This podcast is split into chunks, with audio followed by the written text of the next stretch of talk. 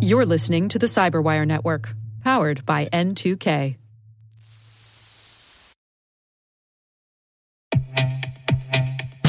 With over 8,000 threat hunters analyzing over 65 trillion signals daily, Microsoft works tirelessly with the federal government to keep our nation's data secure.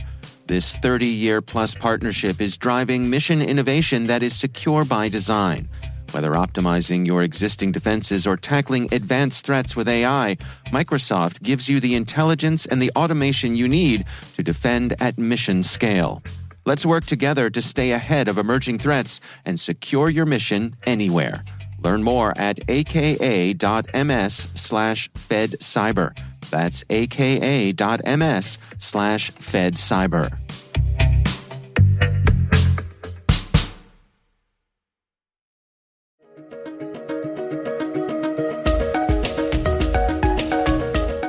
Hello, everyone, and welcome to the CyberWire's Research Saturday. I'm Dave Bittner, and this is our weekly conversation with researchers and analysts tracking down threats and vulnerabilities and solving some of the hard problems of protecting ourselves in a rapidly evolving cyberspace. Thanks for joining us.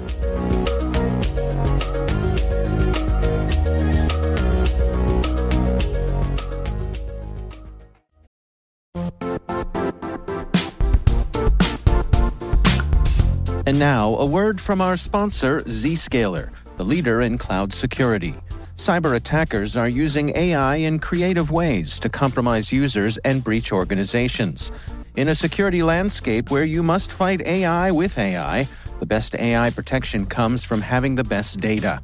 Zscaler has extended its zero trust architecture with powerful AI engines that are trained and tuned by 500 trillion daily signals. Learn more about Zscaler Zero Trust Plus AI to prevent ransomware and AI attacks. Experience your world secured. Visit zscaler.com slash zero trust AI.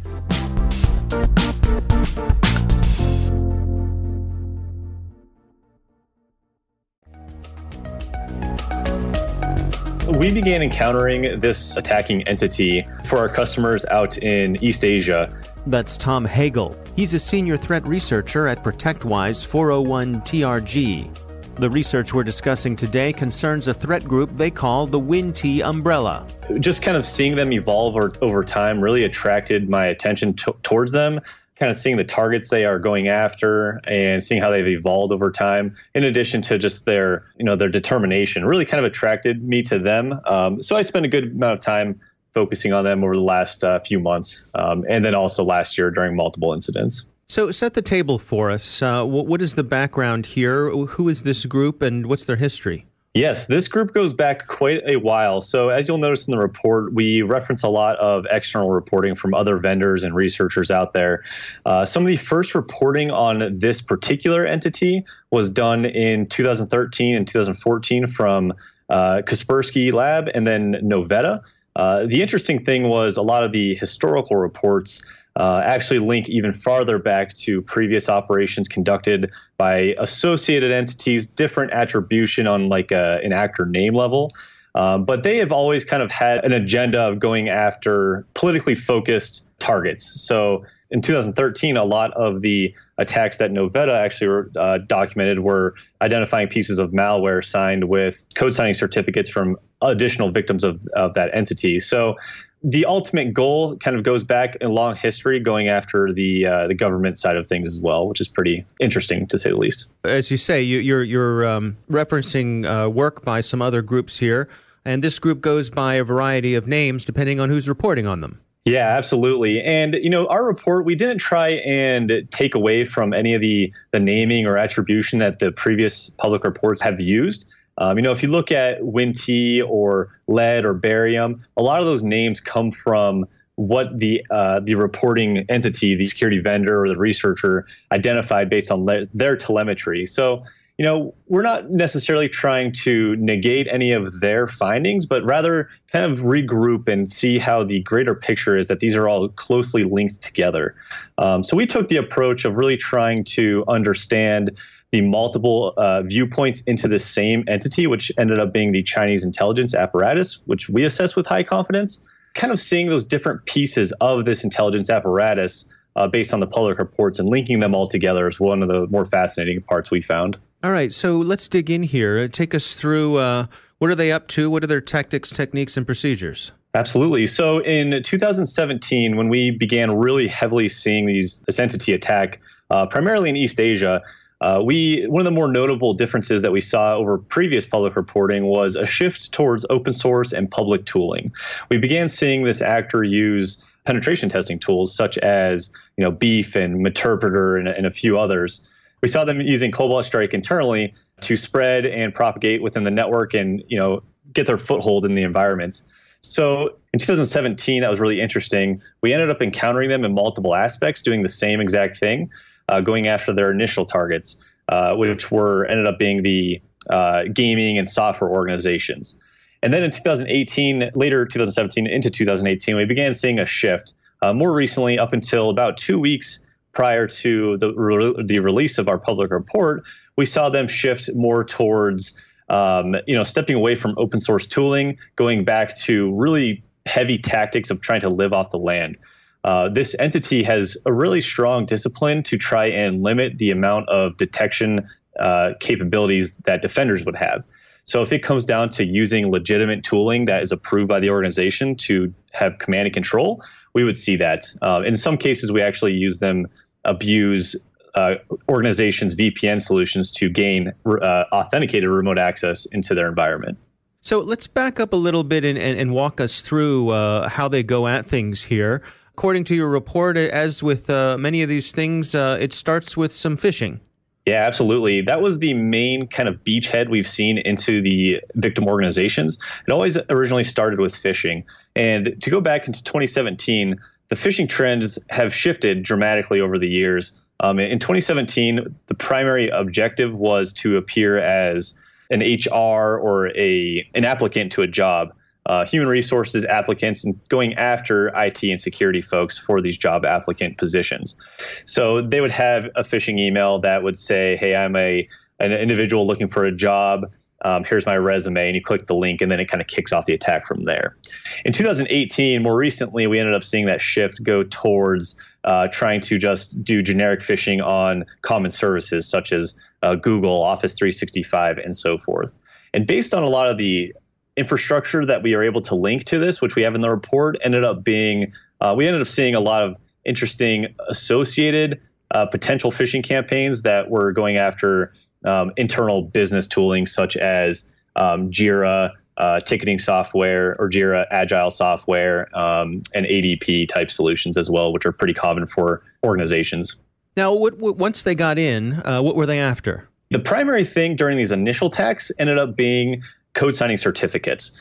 We would see them once successfully get into the network, either on their cloud infrastructure or their on site enterprise network or anything like that.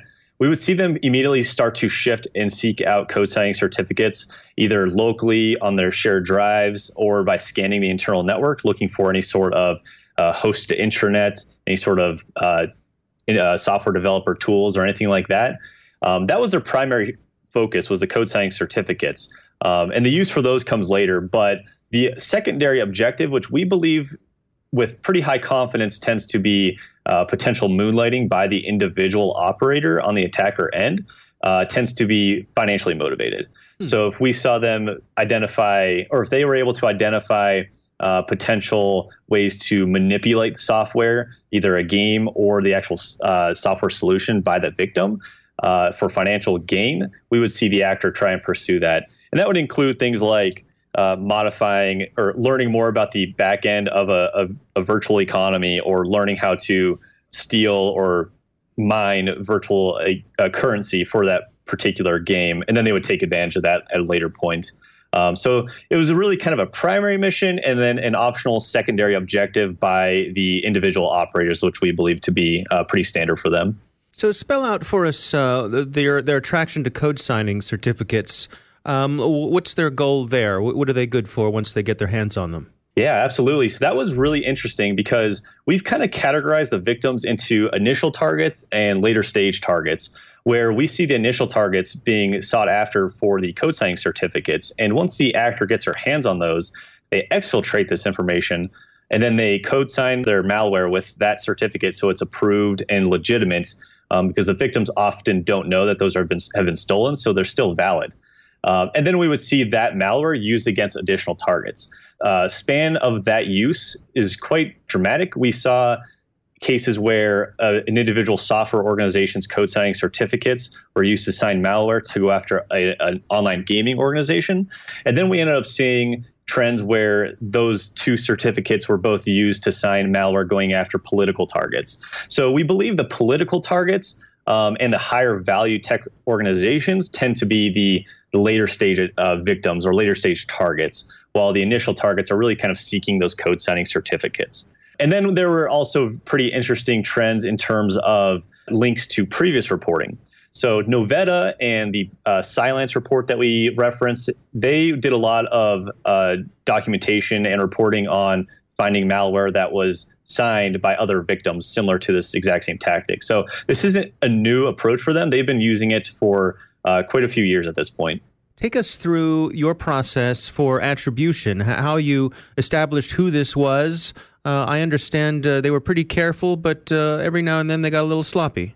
Absolutely. So, you know, the attribution side of the house is, is really interesting. We tend to try and stick away from attribution. We, you know, we didn't want to come up with a, a unique name of our own. We really kind of wanted to settle some dust in terms of confusion around naming, around public reporting over the last decade.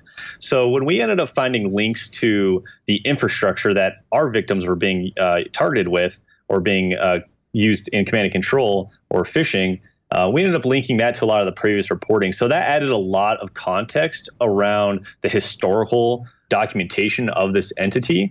And then we began to pretty much assess that with, you know, maybe there's overlap, maybe there's some shared resources, but, you know, just looking at infrastructure alone doesn't always provide you extremely high confidence. So once we began getting our hands into a, a variety of vi- environments that had the same entity attacking them with the same linked infrastructure, we're able to build a really clear picture of kind of the, the amount of resources they're sharing and the links between all the different potential teams within this uh, intelligence apparatus.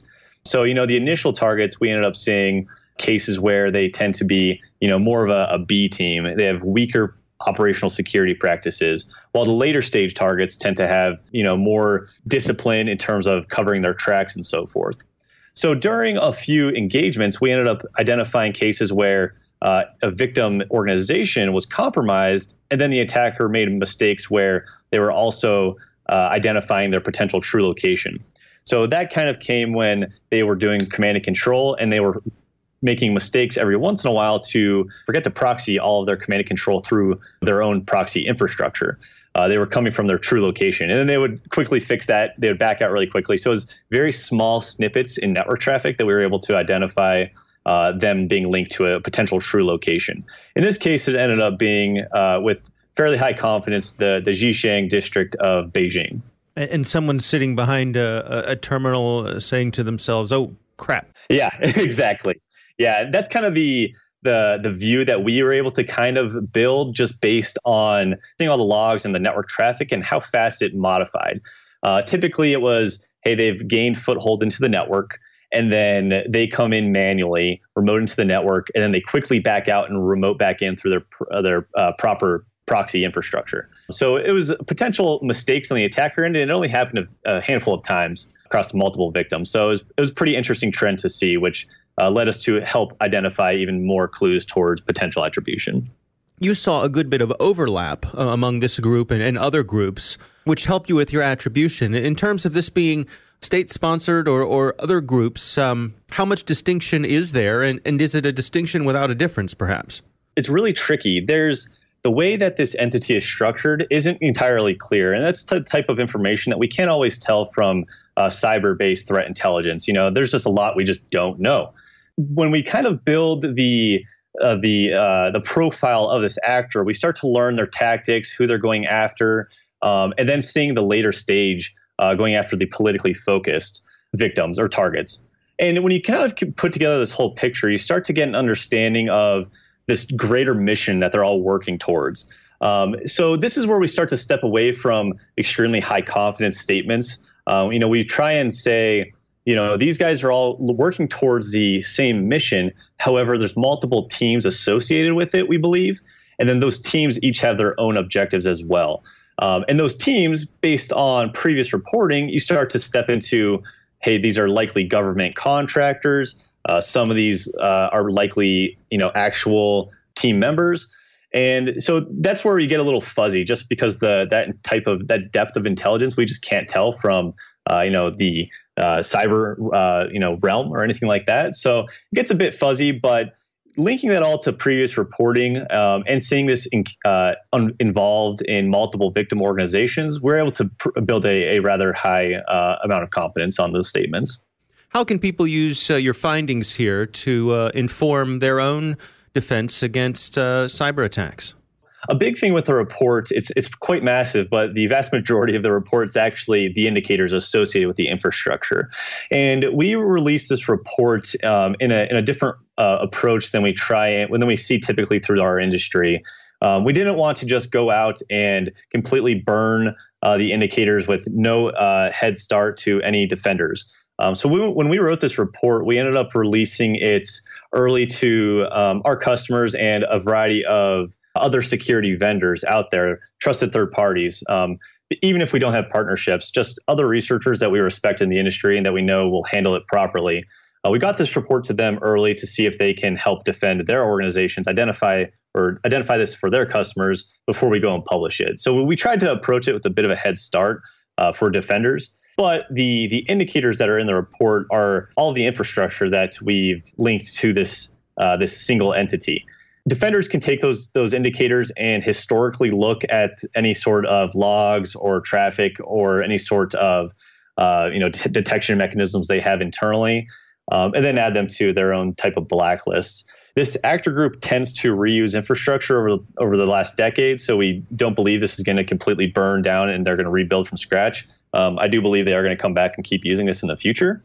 And then also, um, more importantly than indicators and just real time detections like that, is we try to provide in this report an accurate actor profile. So a defender can read this report and then get an understanding of the types of tactics that are currently in use from state sponsored attackers and you know more determined and, and advanced groups out there. So you know if you read this as an, a defender, you can take these um, these tactics that this entity uses and ensure you have coverage in your environments. Um, you know, start to question your tooling and your detection and response capability. You know, if this happened to you, would you be able to respond and, and find it inside your network? Um, so multiple approaches there, to say the least. yeah. What's your estimation of the sophistication of this group?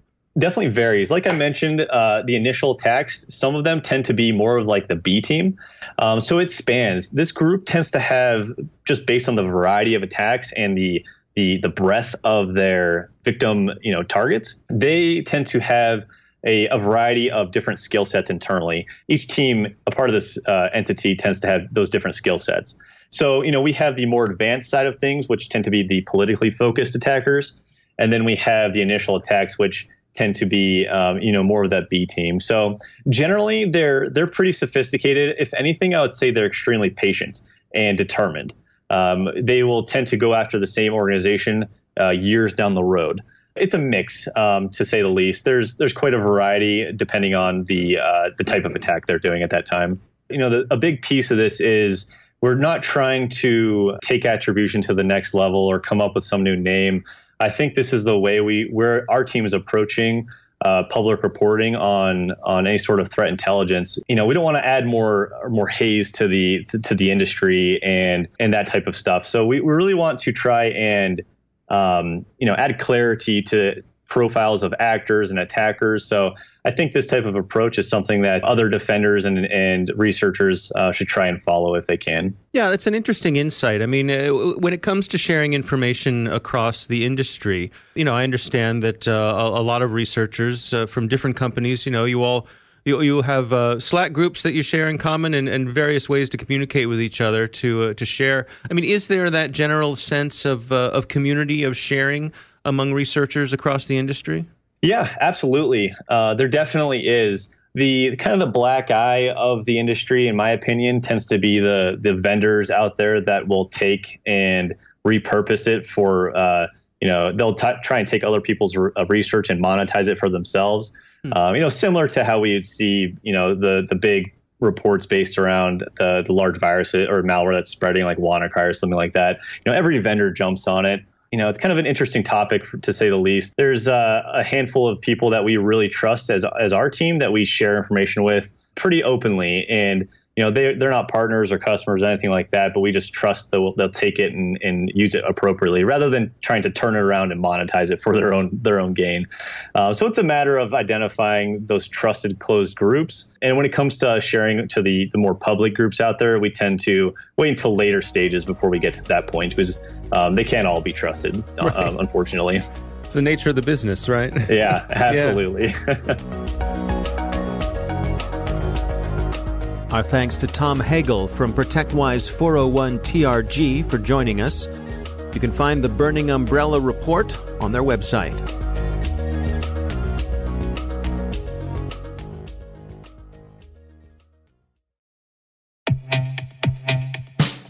And now, a word from our sponsor, Syxsense. Syxsense provides award winning cloud based automated endpoint and vulnerability management solutions to streamline IT and security operations.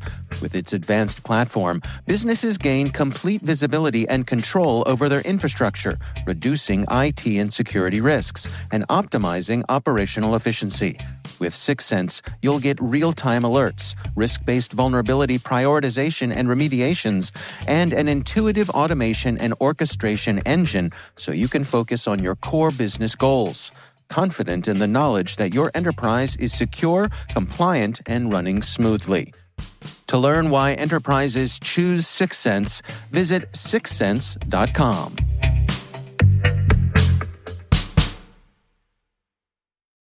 The CyberWire Research Saturday is proudly produced in Maryland out of the startup studios of Data Tribe, where they're co building the next generation of cybersecurity teams and technologies. Our amazing CyberWire team is Elliott Peltzman, Puru Prakash, Stefan Vaziri, Kelsey Bond, Tim Nodar, Joe Carrigan, Carole Theriault, Ben Yelin, Nick Veliky, Gina Johnson, Bennett Moe, Chris Russell, John Petrik, Jennifer Eiben, Rick Howard, Peter Kilpe, and I'm Dave Bittner. Thanks for listening.